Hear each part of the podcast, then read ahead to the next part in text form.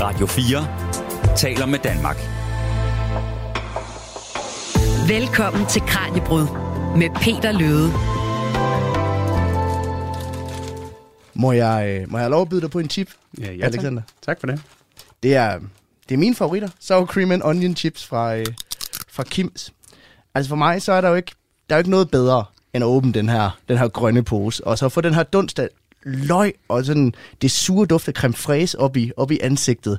Og så den der følelse af ligesom at tage den her knasende chip i, i munden og få den, den her smag. Det syrlige, lidt umami-agtige. Jeg synes, det er, jeg synes, det er helt fantastisk. Altså hvis, man, hvis chips kunne være en livret, så er det, så er det min livret. Er der et eller andet, du er forfalden til på, på den måde? Øhm, jamen, der er mange ting. Altså, jeg, jeg elsker mad, øhm, og øh, noget som, noget som parmesan synes jeg er helt fantastisk. Så hvis der er nogen, der tilbyder at, at rive noget parmesan og siger, at jeg skal sige stop, øh, så, øh, så siger jeg ikke noget. Jeg bliver, lad dem bare blive ved ind til, øh, til de får nok, eller osten er tom. øhm, men sådan er der mange ting, fordi jeg synes, der er så mange...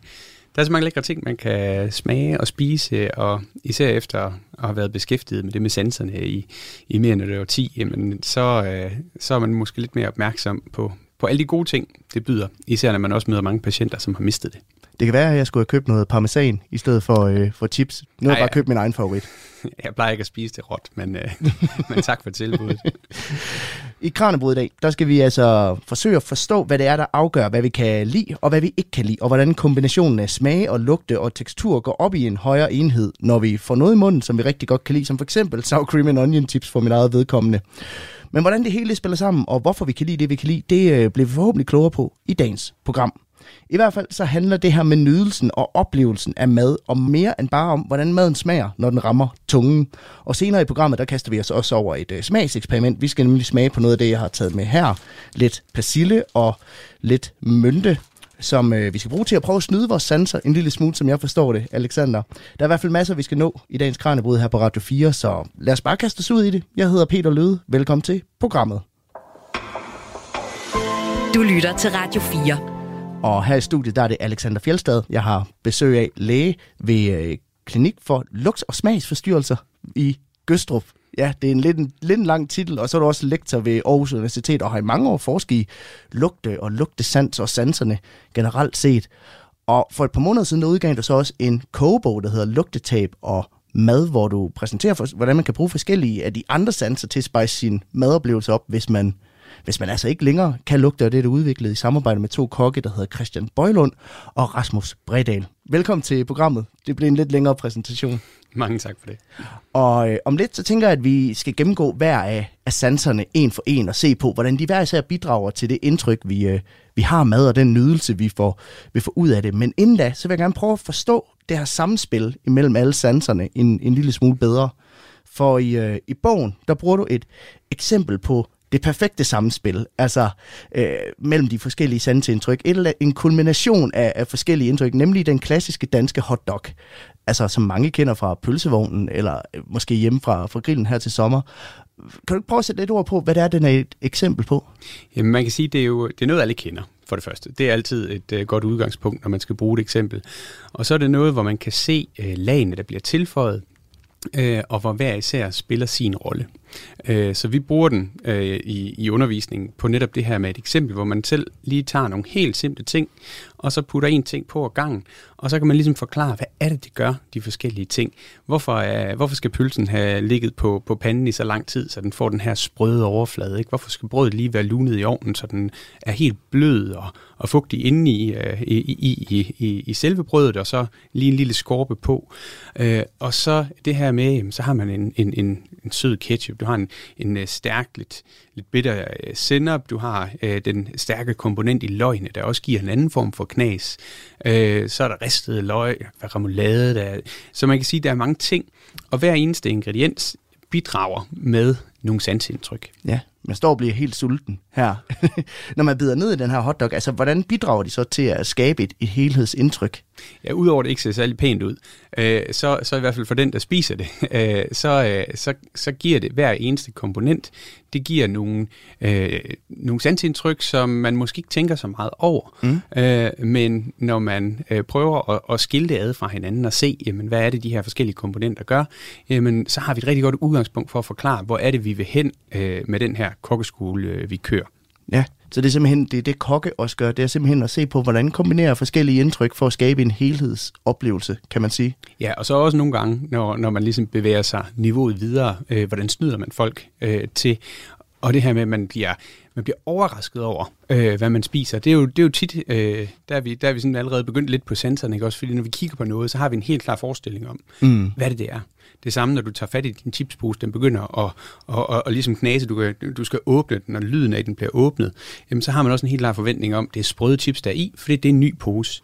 Så synet giver os en masse indtryk, der er med til at beslutte, om vi skal ligesom gå videre øh, med den, øh, med den øh, ret, eller det, det, det mad, vi, vi har tænkt os at spise. Ja, for jeg tror måske, man har en tendens til at tænke, at det her med, med smagsindtryk og oplevelsen af mad i høj grad handler om smagssansen. Men er det, er det for snæver synet?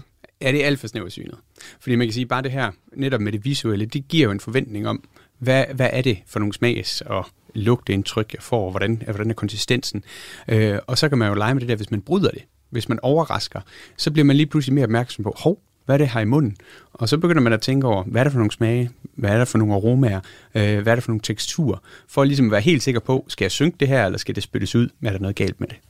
Men hvad er så de allervigtigste sanser, når det kommer til den her opfattelse af, af mad? Det, det er et rigtig svært spørgsmål, for det kommer meget ind på, hvad man spiser. Så spiser man en chili, så er der ikke meget andet end den her trigeminale nerve, som egentlig kommer til at dominere billedet. Men spiser du et veltilrettelagt måltid, jamen øh, så, øh, så spiller grundsmagen ind, men lugtesansen, det er den, der i høj grad giver alle aromaerne. Det er den, der gør, at du kan smage forskel på æbler og pærer og jordbær og himbær. Så, så der, der er nogle ting der, som, som virkelig er dominerende, og det er jo også det, de lider under, de patienter, som vi ser øh, i, i, i Gødstrup med øh, lugteforstyrrelser. Og øh, jeg tænker, vi skal prøve at kaste os over og forstå, hvad det rent faktisk er, vi opfatter, når vi øh, kombinerer de her forskellige sanser. Men lad os starte med det, der sker, når tungen den rammer maden.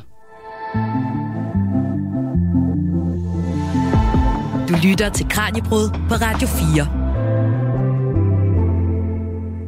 For smagssansen er nok den mest oplagte at starte med, når det handler om, hvordan vi, hvordan vi smager og oplever mad.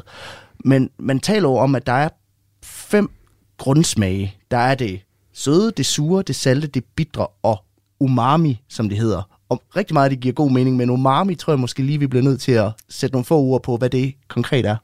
Umami er egentlig et øh, japansk øh, begreb, øh, som øh, man kan oversætte til velsmag eller kødsmag. Øh, og, øh, og det bliver i høj grad stimuleret af bestemte proteiner, eller aminosyre, som er i maden. Øh, og det, øh, man kan kalde det en grundsmag, fordi der er nogle bestemte receptorer på tungen, der ligesom øh, receptorer, der fanger, øh, opfanger sødt og salt og surt og, og bittert, jamen så giver det nogle helt unikke sansindtryk, som ikke er ligesom er dækket af de andre. Øh, og umami har været kendt øh, i Japan siden øh, ja, starten af, af, af det 19. århundrede, men blev egentlig først sådan for alvor anerkendt i den vestlige verden her for omkring 40, 40 år siden, noget den dur. Og, øh, og når vi taler om de her smagsindtryk og de fem grundsmage, hvad er det så, der appellerer til os i det her? Er det kombination af de her smage, eller er det mere sådan det søde og det salte, hver for sig? Altså man kan sige, hvis man tager et helt øh, nyfødt barn og, øh, og stimulerer det med forskellige grundsmage, så har man forskellige reaktioner på det. Så, så sødt vil være noget, det vil søge, det vil tage tungen ud og prøve at og ligesom få mere af det, fordi vi er koblet til, at det er øh, noget, der har noget energi i sig. Og det er det jo også når, med, med sukkeret, ikke? men det er jo ikke en del af en, af en balanceret øh, kost. men, men man kan sige, det, når vi snakker mad og madlavning, så er det balancen i det. Så kan man selvfølgelig have en pointe med, at man laver en dessert mere sød, eller at man har noget, der er syrligt, som er sådan en lille øh, opfrisker øh, imellem retter. Men generelt set, så, øh, så hvis man opnår en god balance mellem alle grundsmager, alle grundsmager til stede, øh, så, øh, så bliver det mere velsmagende. Men er der, er der nogen smage, der så appellerer mere til os end andre. Nu nævner du, at for eksempel babyer, de foretrækker det, det søde. Der er jo mange, der har en stærk præference for det søde.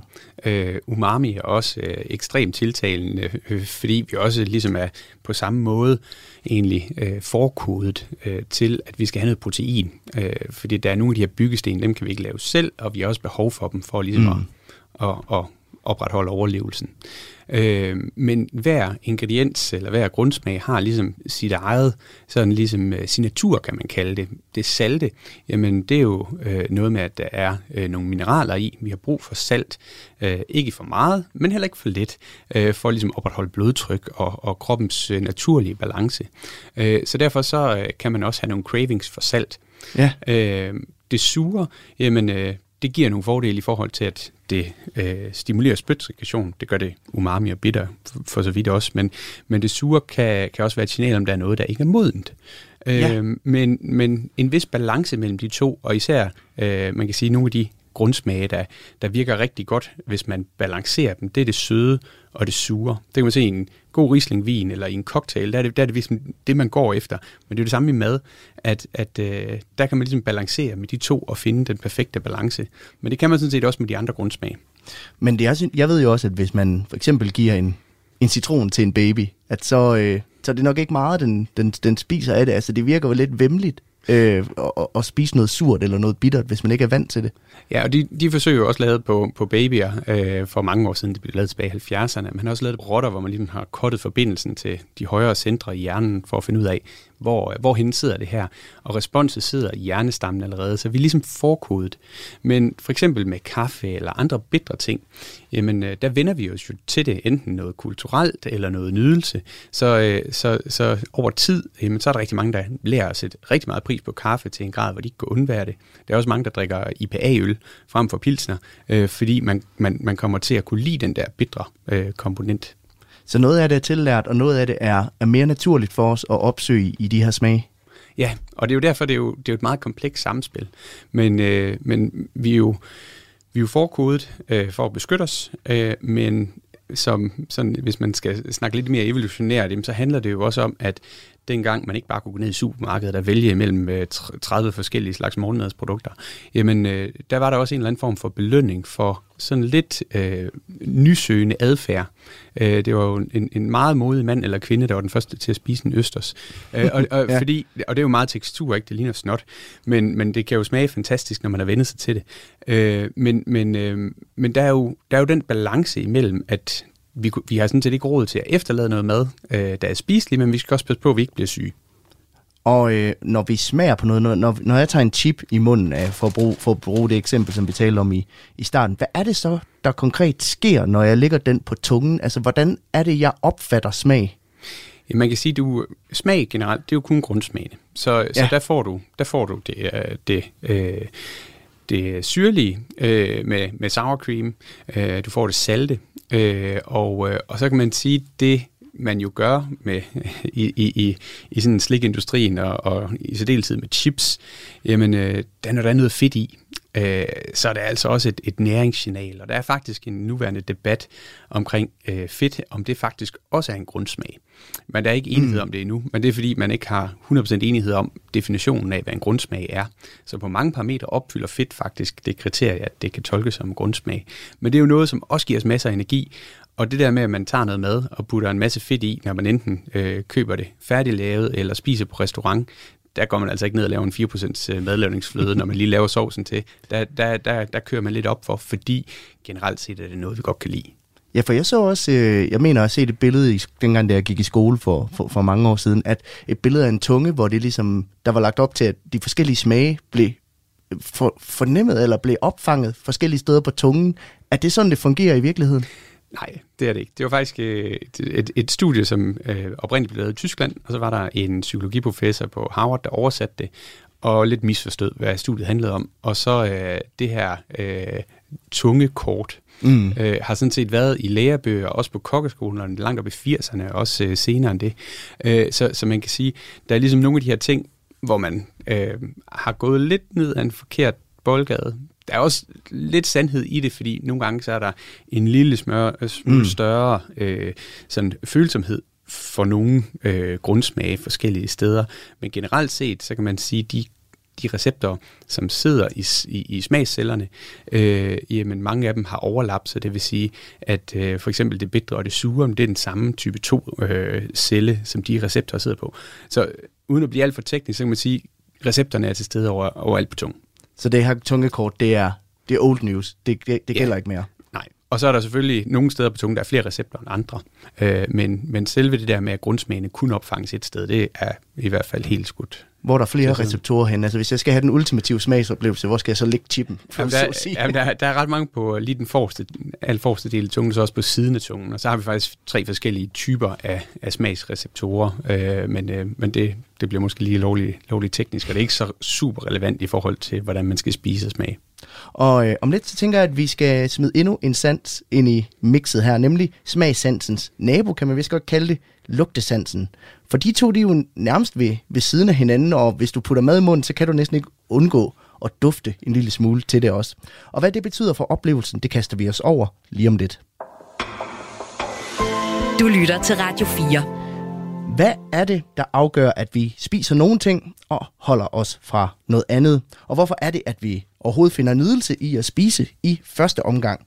Nogle gange så meget, at vi faktisk udvikler en livret? Det er det spørgsmål, som vi har taget op i dagens Kranjebrud her på Radio 4. Hvis du lige er kommet til, så rigtig hjertelig velkommen til. Min øh, gæst her i studiet er Alexander Fjelsted, der i mange år har forsket i lugt og andre sanser i forbindelse med mad.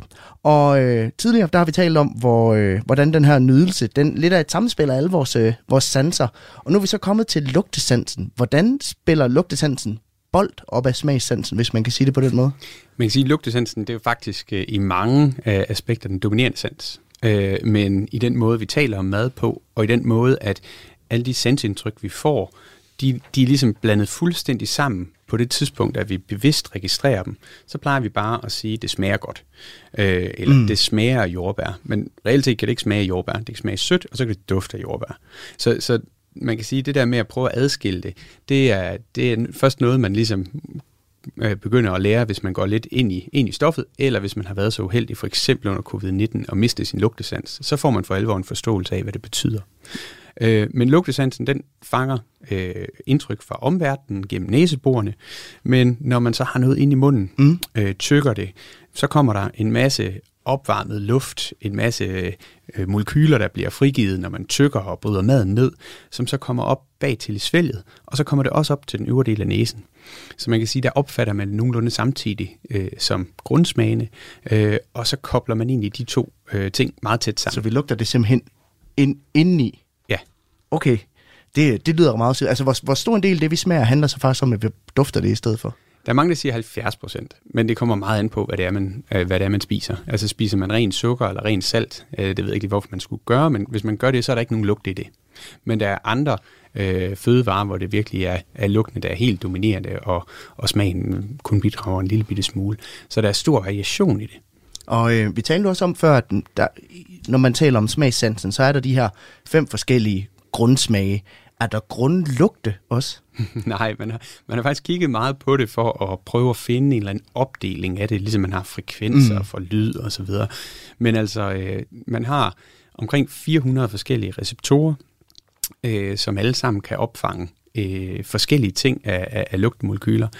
Og det giver sådan en, jeg plejer at sammenligne med en stregkode, hvor der faktisk, øh, i stedet for når man normalt er i supermarkedet, så er stregkoden sådan 30 øh, potentielle streger lang. Men, øh, men her der er det jo øh, virkelig, virkelig langt, og det øger jo kompleksiteten, så vi er faktisk i stand til at lugte øh, mange, mange, mange millioner forskellige mm. øh, lugte. Så, så, så det, det er meget mere komplekst end bare at sige, der, der er en sød lugt, og der er en, der er en salt lugt og en fedtet lugt. Ja, det er det. Øh, så det, man kan ikke lave den der opdeling, og, og man kan sige, at nogle af tingene, for eksempel sådan noget svovlholdigt, øh, det er tit noget, vi synes er ekstremt negativt øh, og, og ubehagelige lugte, fordi vi kan fange dem i meget små koncentrationer, og det har noget at gøre med, hvor svovlet nogle gange er henne, og det kan være nogle ting, der er usunde at spise. Så derfor så har vi nok evolutionært vendet os til at være meget følsomme for det. Men det sjove er, at, at, at hvis man tager øh, nogle rent sådan på papiret behagelige lugte, mm. så hvis man tilføjer øh, en lille bitte smule svovlholdige lugte, øh, jamen så kan man gøre det faktisk til en meget større nydelse at dufte til det, fordi man øger kompleksiteten det bruger man blandt andet i parfumeindustrien, øh, hvor man øh, har, har taget en lille bitte, en lille bitte anelse af nogle ubehagelige lugte, øh, blandt andet musk, ja. som kommer fra en kirtel på maven af en hjort. Øh, og det tilføjer man til parfumen for, at, at den virkelig kommer op og ringe helt op i toppen af, af, af nydelsesskalaen. Så simpelthen den mere komplekse lugt er at foretrække end den simple, men gode lugt? Ja, i mange tilfælde. Øh, men der er altid, øh, altså der er ingen regler uden undtagelser, og der er også lugte, hvor man, hvis man får den i lav koncentration, mm. jamen så er den behagelig, men skruer man op for den, er den ubehagelig. Og, øh, så, så der er meget sådan, øh, der er meget variation i, hvordan det bliver opfattet. Og så er der selvfølgelig alle de her ting, hvor øh, nogen kan lugte det, øh, men andre slet ikke kan lugte det, selvom de ellers har en normal lugtesans. Og det er, fordi vi har nogle huller i det, og stor forskel i, hvad vi faktisk kan lugte. Men er der nogen lugte, vi foretrækker mere end andre så også, når det kommer til mad? Ja, altså man kan sige, der er jo øh, sådan en, en hyppig favorit, det er sådan vaniljeduft. Mm. Øh, og øh, og den, den er øh, opfattet for de fleste som ekstremt behagelig. Hvis man kigger på, på, på sådan, øh, den duft, man, den, det molekyle, man, man som regel bruger til at, at, at genskabe øh, den komplekse duft af vanilje, vanilin, så er det faktisk også et molekyle, som øh, kun bliver fanget af lugtesansen, øh, hvorimod mange andre lugtemolekyler, det er faktisk ikke kun lugtesansen, det er også sådan nogle andre sensorreceptorer i næsen, der fanger det på, med en helt anden nerve, som ikke har noget med lugt at gøre. Så det bliver også ekstra komplekst. Øh, men vanilin eller vanilje, det er jo typisk sådan en behagelig lugt. Mm. Øh, i, i, I vestlige lande, så bliver den forbundet med noget sødt, og så siger man, uh, det er en sød duft. Det er, det er det jo så reelt set ikke øh, kvæg vores snak fra før. men, men for eksempel i, i mange lande i Asien, så bruger man det øh, som et krydderi, ligesom vi vil bruge øh, kardemomme eller kanel herhjemme osv. Så, så, så, så der, der bliver det sådan lidt mere spicy. Ja. Øh, og der, der bliver det også, der er det ikke en sød øh, reference, man får til vanilje. Der er det lidt mere sådan en, en del af det her øh, lidt stærke med. Men man kan også sige, altså hvad betyder duften så for den forventning, vi har til mad. Det er jo en af de første sanser, der bliver aktiveret, tænker jeg, når der bliver lavet mad, fordi den går jo i gang, når gryden koger, og du kan dufte, du kan dufte sovsen. Hvad betyder den her lugtesandskaberne en forventning til den smagsoplevelse, der kommer senere, eller hvordan spiller det ind? Ja, altså de, de lugte, der kommer fra omgivelserne, som vi fanger gennem næseborene, er jo i høj grad med til at finde ud af, hvordan skal vi, øh, hvordan skal vi opføre os. Det er også noget, hvis man går forbi en bager, så har mm. de jo mm. fundet ud af, at de skal ikke lufte ud i baggården, de skal lufte ud foran. Fordi så lige pludselig, så følger folk deres næse i stedet for at, at følge deres oprindelige plan om, hvor de skal hen, og så går de lige ind forbi og køber en kanelsnegl. Øh, så man kan ændre rigtig meget med folks adfærd med, med lugte. Man kan også faktisk øh, ændre det ved at have forskellige dufte i et lokale. Så kan man også til en lille bitte grad ændre folks adfærd øh, til at være enten mere afslappet. Der er også øh, noget, der tyder på, at man kan få folk til at være en anelse mere risikovillige, hvilket der efter sine er nogle virksomheder, der har forsket en del i, men det er ikke sådan en del af den der øh, offentlige, øh, offentlige forskning på universiteterne. Men du arbejder jo meget med patienter, der også har mistet lugtesansen, blandt andet på grund af, af, af covid. Hvordan beskriver de, at deres forhold til mad har ændret sig efter, at øh, de har mistet lugtesansen? Det er meget varierende, men, men rigtig mange øh, siger, at det er ligesom det hele er blevet sort-hvidt. Mm. Så man mangler ligesom, man mangler ligesom den finesse i tingene, øh, og øh, der er også rigtig mange, der egentlig bare siger, at jeg spiser, fordi jeg ved, jeg skal. Jeg spiser det samme, som jeg gjorde før, fordi det ved jeg nogenlunde, hvordan skal laves. Eller at man bare er gået over til at lave øh, rugbrød med løbsteg, fordi øh, det skal bare gå hurtigt. Jeg får ikke noget nydelse ud af det alligevel. Så det, så det er blevet en meget mere bland oplevelse for, for, for dem at, at spise? Ja, og det, er jo, og det er jo faktisk det aller hyppigste øh, problem. Der er 90 procent af patienter med lugtetab, der klager over nedsat nydelse af mad. Og det er jo derfor, vi gik i gang med det her projekt med at lave en kokkeskole for patienter med lugtetab. Fordi det er jo nogen, vi desværre ikke kan behandle. Øh, og der er man jo nødt til at, at rykke videre til næste øh, trin mm. i, i raketten, der hedder, hvordan kan vi så lindre deres symptomer bedst muligt. Og hvordan gør man så det? Jamen det vi har gjort, det er, at vi har, vi har lavet en kogebog, øh, Christian og, og, og Rasmus øh, og jeg, hvor vi simpelthen har øh, ligesom forenet vores, mm. øh, vores stærke sider for at finde ud af, hvad kan vi øh, gøre for at stimulere bedst muligt. Og så har vi jo kørt sådan lidt en trial and error øh, fra starten øh, tilbage i 2015-16 stykker, begyndte jeg at arbejde lidt med, med Christian Bøjlund om det her. Øh, og, øh, og så øh, Velux-fonden var så sød at give os øh, nogle penge, så vi kunne køre nogle kokkeskoler. Øh, og, øh, og så fik vi øh, Rasmus Bredal, der har lavet en fantastisk øh, kogebog om neurogastronomi, øh, med indover, til netop at sige, at vi skal have nogle hverdagsretter, øh, som folk gider at lave, som de tager med i med deres køkken, og så skal de bare stimulere alle sanser, øh, som giver mening. Til at starte med, så gik vi lidt, øh, lidt for meget op i umami og øh, det der trigeminal smerte sådan, til en lidt for høj grad. Men fordi at vi har haft nogle fantastiske patienter på vores kokkeskoler, som har været rigtig gode til at give feedback, så har vi løbende ligesom kunne forbedre det, så man kunne øh, give en rigtig god spiseoplevelse. Så det handler om at bruge de andre sanser til så at opveje det, man har mistet i lugtesansen? Ja, Vi, vi har lavet sådan et koncept, der, der hedder de fem T'er, Ja. øh, som ligesom er de øh, basale ting, man ligesom skal tænke over, når man skal lave mad. Og det gælder sådan set, uanset om man har en lugtesans eller ej, men, men især for, for, øh, for de personer, der har et lugtetab. Og der er det, øh, øh, hvad hedder det, tilsmagning med grundsmagene. Det er sådan et kerneelement i det. Det er tekstur. Der skal være noget spændende og fornemme ind i munden. Det skal ikke bare være en helt almindelig yoghurt, man bare hælder ind, fordi så efter tredje mundfuld, så kører man altså træt i det. Der skal noget knasende ind, noget sprødt ind, noget blødt ind, osv. Ja. Øh, så skal der gerne være øh, nogle temperaturforskelle, noget koldt, noget varmt, der også øger lidt den her opmærksomhed, man får i munden. Der skal være øh, taktilitet, kalder vi det, øh, fordi det starter med T, så det passer ind i vores lille, lille 5T-procedure der. Men, øh, men det handler om, at man skal sådan set have det i fingrene, og der er din chips jo et fremragende eksempel. Mm. Fordi der får man den der sprøde fornemmelse. Øh, med pomfritter kender de fleste det også ikke, der kan man mærke, at den blød, eller den hård med sådan øh, saltkrystaller på, jamen så har man allerede der ligesom fået mundvand til at begynde at løbe. Og så den sidste, det er den trigeminale øh, stimulering, altså den her sådan lidt brændende fornemmelse, eller en lille smule smerte, men den skal være der i meget diskret mængde. Ja, og nu, øh, det første te har vi jo allerede dækket, kan man sige, med de her grundsmage, og nogle af de andre teer kommer vi ind på lidt senere i programmet med det taktile. Øhm, men jeg tænker, at om lidt, så skal vi kaste os over et eksperiment, der skal prøve at tydeliggøre det her samspil mellem smags- og lugtesansen en lille smule, og det sker lige om lidt. Du lytter til Kranjebrud på Radio 4.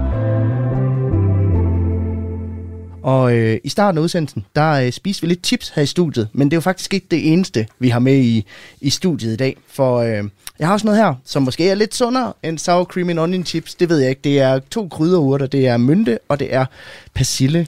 Og Alexander, det, øh, det er et eksperiment, vi skal prøve at kaste os ud i nu, eller en smagstest er det måske mere. Det kan være, du lige skal prøve at fortælle, hvad det er, vi skal. Man kan sige, at de kan have to forskellige ting. Ja, Øh, generelt så friske krydderurter, de, jo, de har jo øh, en masse plantestof i sig, som i deres grundsmag er bittert. mm. Og bittert er sådan set ikke super behageligt egentlig at få ind, øh, medmindre man sådan har fået en eller anden craving efter det. Øh, men, men, øh, men det det kan, det er, at det kan være utrolig aromatisk. Og så når man spiser det øh, naturligt, uden at holde sig for næsen, mm. så øh, kan man fornemme den her persille, så smager det dejligt. Ja, for man kan, jo, jeg kan, man kan jo dufte den her blanding af mynte og, ja. Ja. og persille her, i, der spreder sig i, i studiet. Hvorfor er det lige persille og mynte, vi skal... Altså persillen, den er jo den er meget aromatisk. Man kan også bruge øh, andre, øh, andre krydderurter, men det er jo noget, som vi typisk bruger i dansk, øh, dansk madlavning, ikke? Øh, med persillesovs. Mm. Det er, det, er jo, det er jo altid en vinder, ikke? Med det sprøde, det sprøde flæsk og persillesovsen og kartoflerne og bungdom. Ja. Men, øh, men så øh, det der aromatiske versus det bitre, det er god til at, at ligesom give det der indtryk af, hvad er egentlig lugt og hvad er smag. Ja, Når vi så bevæger os over i mynten, så bliver det lidt mere komplekst, fordi mynte er jo øh, sådan set en kuldefornemmelse, man får. Og, øh, og man, man kender det måske, hvis man har taget en pebermyntepastil, og så drikker noget vand, som egentlig er eller lunkent. trækker vejret meget... Ja, lige præcis. ind, Ikke? Øh, så er det jo rent, øh, hvad, hvad den reklame hedder der, hvor det må man heller øh, En VIX-reklame, tror Ja, lige jeg. præcis, hvor, hvor, øh, hvor, hvor det så fornemmes som om, at man virkelig bare får det der sus. Men det er jo sådan set kulde øh, receptorer, man aktiverer, og det er trigeminalt. Øh, Ja. Så det, det er en helt anden nerve, det løber med. Og det er også det, der nogle gange snyder folk, hvis de har et, et øh, moderat lugtetab. Jamen så benzin og, og mynte, jamen det kan de sådan set godt fornemme, og det føles lidt som, som lugt, Mhm. men det er ikke lugt. Nej, okay. Øh, men det er derfor, man ligesom lige kan illustrere øh, den forskel, hvis man, hvis man prøver at, at tage mynten ind, hvor man så kan holde sig for næsen igen. Så jeg ved ikke, skal vi lave forsøget? Lad os, lad os prøve det. Hvor starter vi Ja. Lad os starte med persillen. Vi starter med persillen. Og så... Øh, Skal jeg så bare rive en tot af? Ja. Og så før du, øh, før du tager den ind i munden, så skal du holde dig for næsen. Ja, Og så skal du bare ind og tykke den. jeg prøver. Hvad kan du fornemme? Det er rigtigt, det er meget bitter. Ja, Det smager jo ikke af alverden. det smager ikke særlig godt. Nej, det smager lidt det gør det faktisk ikke. Ja. Ja. føles lidt som ko. Men prøv at tage en dyb indånding gennem munden. Slip på næsen og den ud gennem næsen. ja, så ændrer smagsoplevelsen sig fuldstændig. Ja. Så bliver den meget Nu smager den behagelig. af den gode, behagelige øh, øh, smag fra, fra persillesovsen, som Ja. man kender, ikke? Ja. Ja, det var meget mærkeligt. Og nu kan man sige, nu skal vi nok lige, før vi tager det næste, lige tage en tår vand. Fordi øh, ellers så, øh, så, så er der sådan en rimelig øh, basille-dominans. Ej, det, men det giver jo et ret godt, det er et ret godt eksempel på det her samspil med, hvordan at duften ikke nødvendigvis kommer udefra, men også kommer indenfra, efter du har tykket Ja, maden, og, og rent faktisk gør en af, afgørende forskel i, hvordan du opfatter det. Ja, og det er jo også noget, vi, vi ligesom siger til, til vores patienter, og vi har meget fokus på på kokkeskolen, det der med, at man skal ligesom prøve at få andre til at forstå, hvad det er. Fordi det er sådan en, man kan sige, en, en, en, en meget øh, subjektiv lidelse eller et skjult handicap, øh, fordi andre har ikke den der fulde forståelse af, hvad betyder det egentlig? Nej. Fordi man snakker jo bare altid om smag. Men den, det her eksempel kan jo illustrere meget godt, hvad det egentlig er, det gør ved en samlet spiseoplevelse, når lugtesansen lige pludselig er væk. Ja, skal vi prøve mynten? Lad os gøre det. Så gør vi samme øh, øvelse igen. Det gør vi. Hold for næsen. Kan du fornemme, det er helt anderledes på Og to? det smager godt og ikke særlig godt. Nej, det gør det ikke. Det smager faktisk super dårligt. uh, men kan du fornemme, du, der, der er sådan en anderledes følelse på tungen end før? Man kan mærke den der, øh, den der nerve, du talte mm. om, den bliver meget aktiveret. Lidt ligesom hvis man spiser chili, at den ligesom den Ja. sparker. Ja, og man kan sige, det er jo sådan set lidt det samme, den gør, ikke? Fordi chili aktiverer en receptor, som normalt bliver aktiveret, hvis der bliver over 42 grader, og så er det et advarselstegn om, at nu er vi altså ved at varme, mm. varme cellerne op, så de tager skade. Øh, men det gør man jo ikke. Man aktiverer bare receptoren, så hjernen tror det. Her der tror hjernen også, at det bliver mere koldt. Ja, Øh, og det er også en lidt ubehagelig fornemmelse. Kan det være, især hvis man lige tager en tår vand nu her bagefter. vi prøver. Så føles vandet væsentligt mere koldt. Ja, det er godt. Det er halvlunkende vand, jeg har fået sat ind i studiet. Det, det, øh, det har Men- fået en mere behagelig ja. Ja. temperatur. Men, men man kan sige, når man så slipper, Mm. så er det jo så ikke kun lugte øh, molekyler, der kommer op i næsen. Det er jo også de her øh, mentolholdige øh, aromaer, ja. som så også aktiverer en anden nerve, som gør, at man faktisk også føler, huha, der, der, der kommer faktisk mere mm. luft igennem næsen. Ja, og nu, der, der nu har man den der lidt behagelige, mintagtige øh, Ja. ja. eftersmag i munden, som man har, hvis man har spist et stort mintbolche eller noget i, jamen, i ja, den stil. Ja, øh, du har så også lidt mellem tænderne, tror jeg også, jeg har. Nå, det så- kan selvfølgelig godt være. Men hvad er det, det her forsøg, det illustrerer? Altså, hvad er det, vi oplever i effekt her, hvis vi skal prøve at opsummere det? Jamen det er, at sanserne er et komplekst samspil. Og, og det her, det er, det er ligesom bare et super lavpraktisk eksempel på, at man godt kan faktisk med relativt simple metoder bryde det op, så man får den der forståelse af, hvad gør det ene, og hvad gør det andet, og hvordan er det, jeg sanser i hverdagen. Det er jo sådan, når vi får øh, patienter henvist ud til vores klinik. Så selvom de har været igennem øh, en, en, en, en læge, der, der har haft snakken med dem og lavet en test af deres lugtesans, øh, og sagt til dem, øh, at øh, det er lugtesansen er galt med, sagt det til os. Vi har en patient her med et lugtetab. Ja. Øh, vil lige lave en, sådan en videre udredning og se, om I kan gøre noget for dem. Jamen, øh, så når vi spørger patienten, hvad er der galt? Jamen, jeg kan ikke smage. Ja. Øh, og så tester vi grundsmagene øh, grundigt efter, og de er fuldstændig normale. Men det er simpelthen det her med, at vi er, er så fuldstændig fixeret på, at alt vi putter ind i munden, det handler om smag, men i høj grad handler det om, om lugte. Og øh, hvis jeg mærker på de her blade, så er det måske heller ikke sådan den bedste og rareste tekstur. Hvis det bliver sådan lidt græs eller planteagtigt gå ud og spise et blad ud fra et, fra et træ. Og jeg tænker, vi skal dykke lidt ned i det her med tekstur og taktilitet, og hvordan det her med, hvordan maden føles både i hænderne, men også i munden, det spiller ind i vores, vores smagsoplevelse.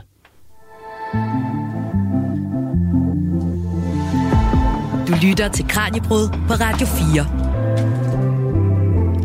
I dag i Kranjebrud, der handler det om vores forhold til mad.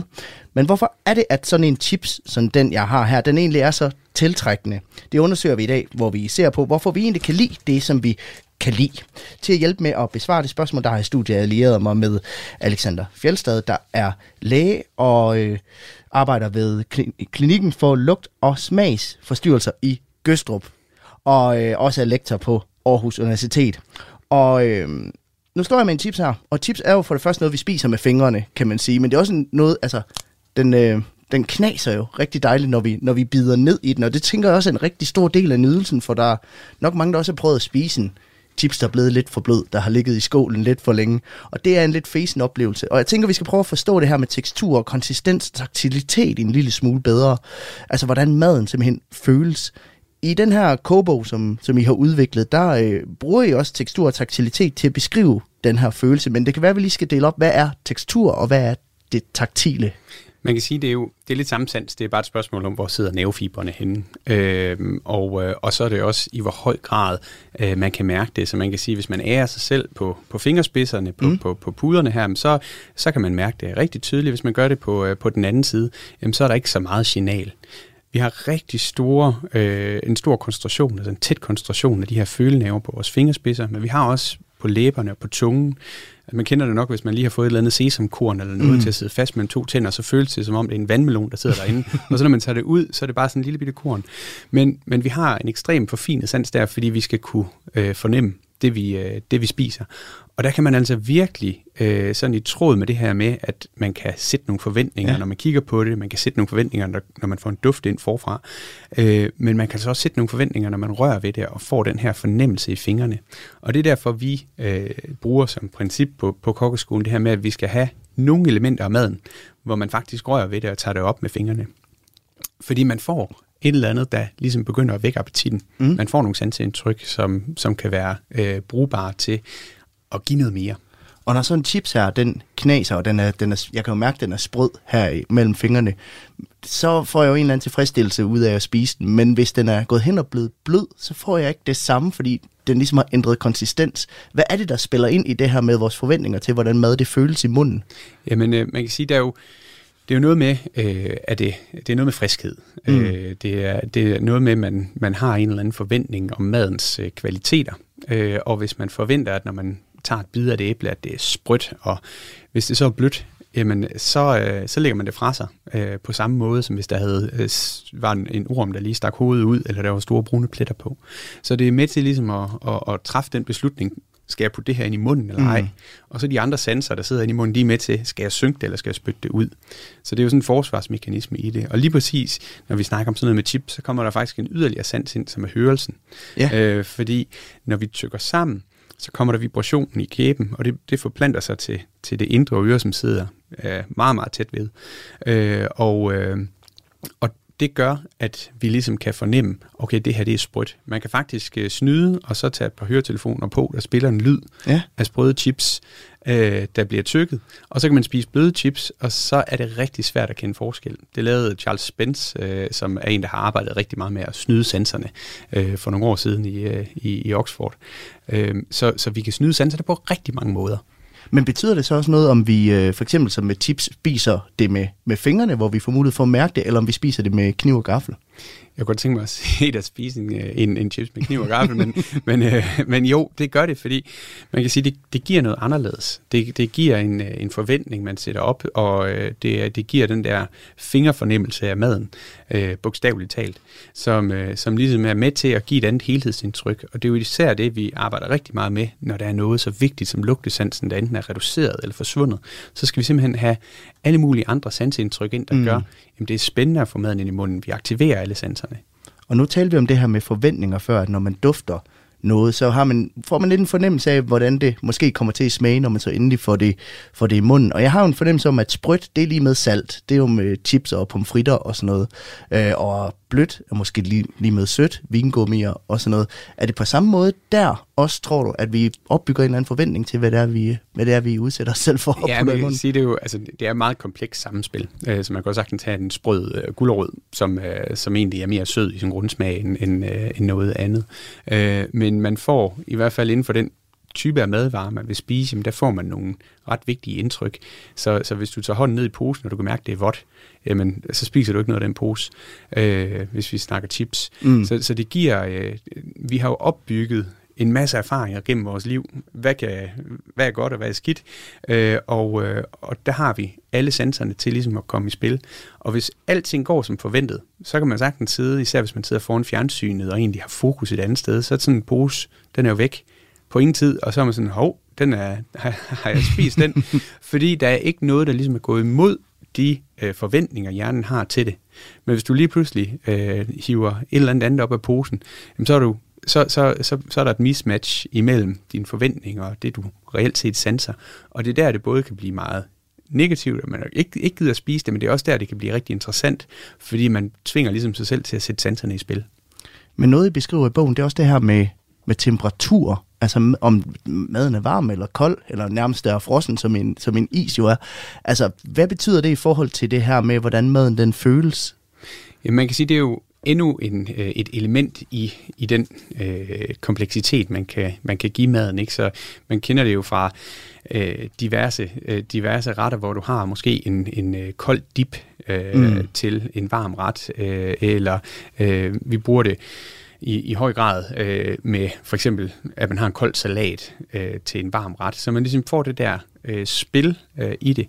Og temperatur, selvom man måske ikke tænker helt så meget over det andet, at man skal lige sørge for at holde det varmt, er jo faktisk noget af det, der bliver klaget allermest over på restauranter. Altså, vinen er for varm, colaen er for kold, mm. øh, bøffen er, er lunken. Øh, hvis temperaturen ikke spiller, så er det igen sådan et af de der ting, hvor man tænker, ah, det, er, det lever helt, overhovedet ikke op til mine forventninger, det kan jeg faktisk ikke lide det her. Men hvorfor tror du, det er på den her måde, at vi går så meget op i, hvordan maden den føles, både i hænderne og i munden, men også øh, om den er varm eller kold? Altså, hvad er det for en mekanisme, det taler ind i rent sådan overlevelsesmæssigt?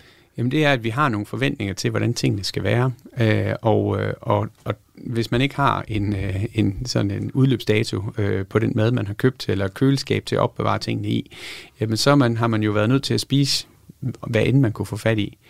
Øh, og der er måske nogle gange nogle ret små ændringer i enten øh, konsistensen af mm. det, eller øh, duften af det, eller smagen af det, som giver nogle advarselslamper. Øh, man ved det for nogen, hvis man har, hvis man har prøvet en bestemt type alkohol. Ja.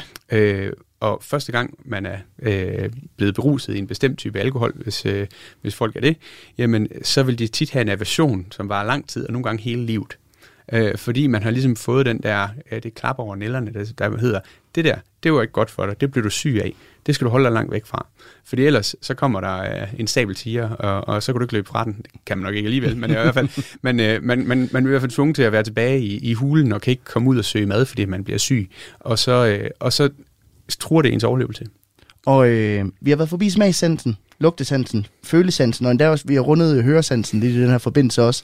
Og vi har talt en lille smule om synsansen, men jeg tænker, at vi bliver nødt til at dykke lidt dybere ned i, hvad det visuelle gør for os, når vi, øh, når vi sætter os ned ved middagsbordet.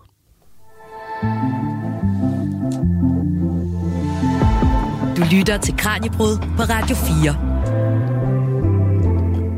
For når man går ind på en restaurant, så er der jo der er altid virkelig gjort noget ud af præsentationen. Det er jo ikke bare dumpet ned på tallerkenen tilfældigt. Der er gjort noget ud af, hvordan det rent sådan æstetiske udtryk i maden også ser ud. Altså, be, hvad betyder madens udseende for vores appetit og indtryk af mad? Det, det er jo, man kan sige, det man øh, først ser, ikke? Det er jo det, man... Det er det, du ser på McDonald's menukortet ja, også, ja, ja, hvis vi skal tage det her. Ja. Men, øh, men hvad hedder det, det, det der jo er ved det, det er, det er virkelig essentielt for at vække appetitten.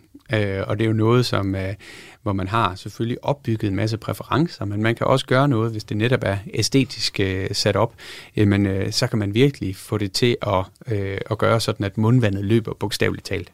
Så det, øh, så det betyder et eller andet, hvordan maden ser ud. Vi kan ikke bare spise øh, brun grød der skal være noget farve, der skal være noget et eller andet i det, der gør det interessant for os. Jamen det, det kan man jo sagtens, man kan spise lige, hvad man har lyst til, men, men hvis man lige tænker over det og gør lidt mere ud af det, så får man altså en, øh, en bedre oplevelse med det. Og man kan sige sådan generelt set, uh, jo mere uh, vi sanser maden, mm. uh, og jo flere forskellige smags, uh, og syns og uh, teksturindtryk, lugtindtryk man giver, jo mere bliver hjernen egentlig uh, bombarderet øh, med indtryk, og øh, jo hurtigere bliver man faktisk øh, mæt. Ja. Øh, så, så hvis man sidder med det samme, så kan man altså bare sidde og fortsætte, fordi hjernen har ligesom accepteret det, og så kører man bare på rutine, men hvis man giver noget forskellig stimulans, jamen, så kan man opnå en hurtigere mæthedsfornemmelse.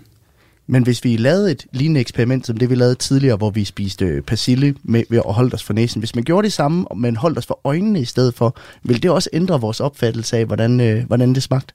Ja, det ville det. Øh, der er jo sådan et koncept, uh, Dining in the Dark, uh, hvor man simpelthen sidder og spiser et fuldt måltid i fuldstændig mørke. Mm. Uh, og uh, det er meget sjovt at prøve en enkelt gang, uh, af, af min egen personlige holdning til det, uh, men, uh, men, men så heller ikke så voldsomt meget mere, fordi det betyder så ekstremt meget, hvordan maden ser ud. Både for den der fornemmelse af, at man egentlig føler sig tryg ved det. Øh, fordi det er jo netop øh, øjnene, der i høj grad er, er med til at beslutte, om man skal tage den her mundfuld og putte den ind i munden til nærmere evaluering. Og man har nok alle sammen prøvet at komme til at spise et eller andet. Hvis man øh, spiser en kaber, så tror det er en ært. Mm. Jamen, så har man visuelt besluttet sig for, at det her, øh, det er en ært, og så tager man det ind i munden, og selvom man måske godt kan lide kapers, så ryger det altså bare ud, fordi, hov, der er jo et eller andet helt galt her. Og så skal man lige evaluere, hvad var det egentlig? Øh, så, så synet er i høj grad med til at prime, øh, hvad er det, vi forventer, der kommer af andre smags og lugte og så videre indtryk. Øh. Og øh, vi har så småt fem minutter tilbage her i studiet i dag, Alexander. Så jeg tænker, vi måske skal prøve så småt at runde af og samle trådene en lille smule. Nu vi taler om rigtig mange forskellige sanser og rigtig mange forskellige indtryk, øh, der giver os alle mulige forskellige ting, når vi øh, spiser noget, vi, vi godt kan lide. Så jeg tænker, lad os prøve at samle lidt op og vende tilbage til programmets store spørgsmål, som jeg stillede i starten. Altså, hvorfor kan vi lide det, vi kan lide? Ja, og det er virkelig uh, det er et godt spørgsmål, men det, det er også et stort spørgsmål med mange, mange forskellige facetter i. Så, så det, vi, det vi ligesom er rundt om, det er det her med, at vi har faktisk nogle, øh, nogle ting, som er, er, er forprogrammeret. Og der er faktisk også noget, der tyder på, at øh, der er nogle rottestudier, hvor man har udsat en rotte for en ubehagelig oplevelse med en los, og mm. så har man avlet på den rotte, og så sammenlignet reaktionen hos øh, barnebarnet med, øh, med, med en, en rotte, der aldrig havde været udsat for det, og var opvokset også i et laboratorium. Og der kunne man måle både stresshormon øh, og også se på opførselen af det der barnebarnsrotte, øh, hvor, hvor, hvor der i tidligere generationer havde været en ubehagelig mm. oplevelse med en los. Så bare man giver duften af en los, så reagerer den på det. Så, og det øger jo bare øh, kompleksiteten øh, helt enormt, fordi det er ikke kun, hvad vi selv har oplevet. Der ligger potentielt set også noget, som vi ligesom har nedarvet bare med lugte, udover at vi har en kæmpe stor variation af vores lugtereceptorer. Men altså, der er jo mange, der siger det her med, at man, man kan vende sig til meget mm. mad, hvis bare man spiser det mange gange. Øh, og det er, der, det er der jo i hvert fald også noget sandhed i, øh, men det er bare ikke det, den fulde sandhed. Så det, så det er en kombination af noget miljø og noget naturligt, men også noget arv, simpelthen i ja. sidste ende. Ja. Og, øh, men hvorfor er det at så, at vi rent evolutionært, hvis vi skal opsummere, det, der, det er også noget, vi er kommet ind på løbende i programmet, det er jo det rent evolutionære, hvorfor vi spiser det, som vi gør. Hvad er det, der gør rent evolutionært, at vi foretrækker det mad, som vi gør? Jamen, øh, hver eneste øh, sans har sin rolle at spille i forhold til, øh, er det for det første sikkert at spise, så, så skal, vi, skal vi det indbords, eller øh, er det noget, der fremkalder foragt eller frygt? Øh, og det andet er, giver det nydelse? Og der hjernen er jo på mange punkter ligesom fuldstændig tunet ind til, at vi skal belønne den opførsel, som er god for os. Mm. Og det kan selvfølgelig gå helt galt, hvor man så ender med at, at, at, at, at have en ting, man synes er så god, at man bliver ved med det, øh, og, og tilsidesætter alt andet. Men der skulle gerne være en balance i det. Og det er lidt det samme med det her med mad, at man, man ligesom får nogle sansindtryk, der gør, at man får noget nydelse, og så på et eller andet tidspunkt, så fader det ligesom ud, og så stopper man med at spise, sammenholdt med, at man også får nogle, nogle, noget midthedsrespons fra, fra kroppen. Og øh, hvis vi skal til at binde en lille sløjfe på, nu har vi lige et minuts tid tilbage her. Altså, hvis vi skal give lytterne et eller andet med, de skal tænke over næste gang, de sætter sig ned for at spise deres, deres livret, lad os sige det. Hvad skal de så tænke over? Prøv at tænke over, om alle sensorerne ligesom er repræsenteret. Prøv at tænke over, hvad man kan fornemme. Prøv at dele det op i, øh, hvad er grundsmag? Er der surt, sødt, salt, bitter og umami? Er der øh, aromaer i det? Er der forskellige teksturer? Og så kan det faktisk godt være, at man kan have en livret, som man kan gøre endnu bedre. Alexander Fjeldsted, læge ved Klinik for Lugt- og Smagsforstyrrelser i Gøstrup og lektor ved Aarhus Universitet. Tusind tak, fordi du ville komme forbi studiet i dag. Tak for det.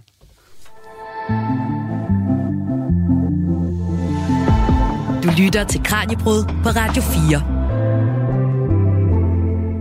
Til sidst så vil jeg bare sige tusind tak til dig, der lyttede med ude bag højtaleren. Hvis du hungrer efter mere Kranjebrud, så kan du finde alle de tidligere programmer som podcast i Radio 4's app eller på Radio 4's hjemmeside. Vi sender igen på mandag fra kl. 12.10 til kl. 13 her på kanalen. Men vi går egentlig på sommerferie her i programmet fra i dag af, men det betyder altså ikke, at der bliver stille i din radio. Vi sender nemlig en række sommerserier alle uger hen over sommerferien. Og allerede i næste uge, der ligger vi altså ud med at se på en række dage, der ændrede verden, hvor vi blandt andet skal se nærmere på The Beatles og Sovjetunionens fødsel. I nogle af de senere uger, der skal vi også en tur på museum, og du kan også blive klogere på forskellige filmgenre. Så der er altså rigeligt at glæde sig til hen over ferien. Nu vil jeg gå på sommerferie. Jeg hedder Peter Løde. Programmet er produceret af produktionsselskabet Videnslyd for Radio 4. Tusind tak for i dag, og rigtig god sommer. Musik er en hurtig genvej til at komme ind bag facaden. Hvis man skal sige essensen af, hvem er jeg, så er det de samme. Ind bag den offentlige person. De synger også irriterende godt. I Portrætalbum bruger Anders Bøtter musikken til at vise nye sider af sine gæster. Gita Nørby, Tim Christensen, Sofie Gråbøl, Anders Akker, Allan Olsen. Både dem, du er fan af, og dem, du ikke troede, du havde noget til fælles med. Velkommen til Portrætalbum. Lyt til Portrætalbum i Radio 4's app, eller der, hvor du lytter til podcast.